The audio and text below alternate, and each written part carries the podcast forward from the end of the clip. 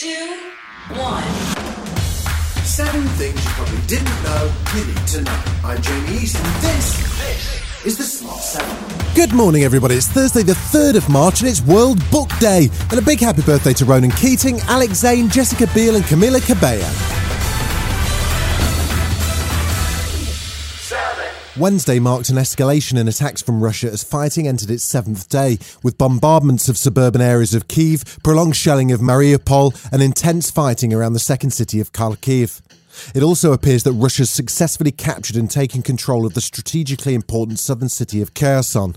More than 2,000 civilians have now officially died in the Russian attack, and the UN estimates 1 million people have fled the country.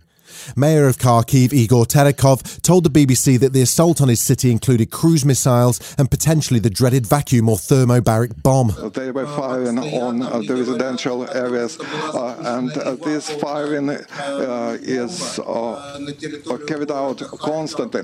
Uh, since the Second World War, there were no such destructions in Kharkiv. Ukrainian and Russian delegations are expected to meet on Thursday for further peace talks, but Russian shelling is continuing.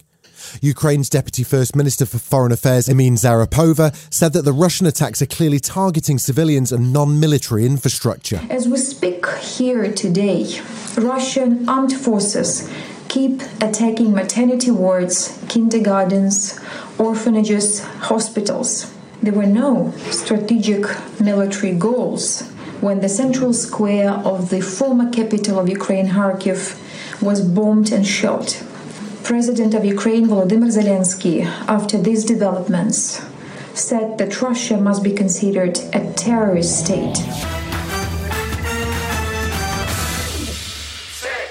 The United Nations General Assembly convened an emergency session for the first time since 1982 to debate and vote on the Russian invasion of Ukraine.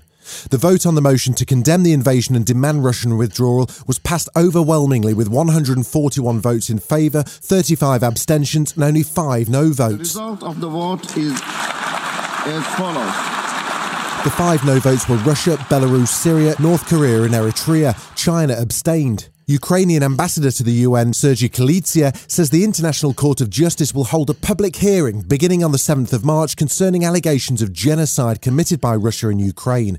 It follows a criminal referral by 38 countries, including the UK and Ireland. And US ambassador to the UN, Linda Thomas Greenfield, directly addressed Russian soldiers following the vote. To the Russian soldiers sent to the front lines, your leaders are lying to you do not commit war crimes. The United States is choosing to stand with the Ukrainian people. We are choosing to impose severe consequences on Russia. In the Commons, there was a rare occurrence as the visiting Ukrainian ambassador was given a standing ovation. I want to welcome to our gallery the Ukraine ambassador. There were no standing ovations for Boris, who was under pressure once again about Chelsea owner Roman Abramovich. Last week, the Prime Minister said that Abramovich is facing sanctions. He later corrected the record to say that he isn't. Well, why on earth isn't he? Uh, Mr. Speaker, it's not appropriate for me to comment on individual uh, cases at this stage. Uh, Labour leader Sir Keir Starmer also suggested that if the UK really does want to stand with Ukraine, it's time to clean up the flow of Russian money through London. And now is the time to sanction every oligarch and crack open every shell company so we can prove Putin wrong. Yeah. Australia has been battered by floods over the last week as intense rainfall has led to evacuations and dramatic helicopter rescues.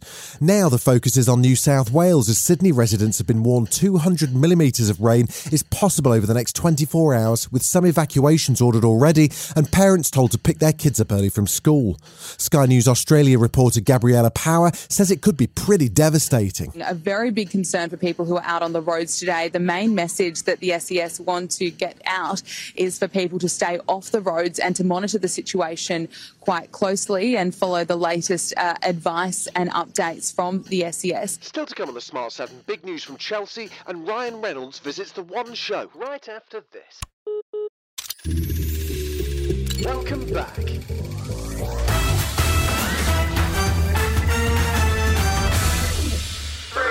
There was FA Cup action on Wednesday night. Liverpool took on Norwich and won 2 1 to go through to the last eight, while Southampton surprised West Ham with a 3 1 win, and Chelsea were lucky to escape with a 3 2 win at Luton Town. Thomas Tuchel spoke about the news that Roman Abramovich had announced he'll sell the club after pouring over £1.5 billion into it. With sanctions being applied to Russian assets across the world, a sale appeared to be his only option. Yeah, it's it's the, the situation is now out there. It's a big situation. We try to do then what we what we try to do to, to cancel the noise noise and and um, and and to stay focused. We showed again today that we, we are able to do it, and we try again on Saturday.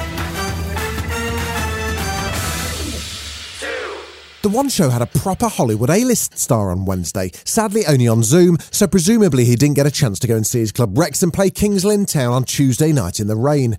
He, of course, is Ryan Reynolds, and he was promoting his new movie, the snappily titled Adam Project. It sees Ryan time travel back to meet his 12-year-old self. So, what question do you think the research team on The One Show came up with for Ryan?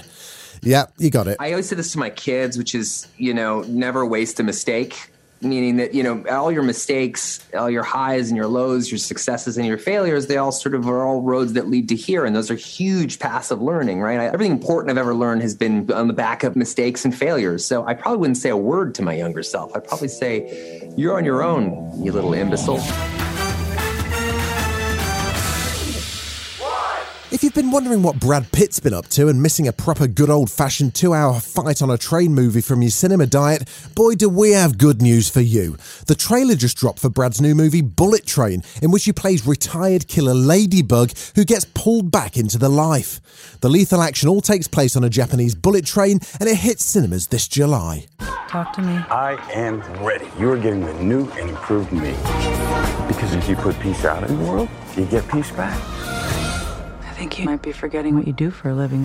Take the gun. Every job I do, somebody dies. I'm not that guy anymore. Some conflicts require a gun. Hey, this is nice. This has been The Smart 7. Wherever you're listening, do us a favour and hit the follow button. We'll be back tomorrow at 7am. Have a great day. Written, produced, and published by Daft Doris.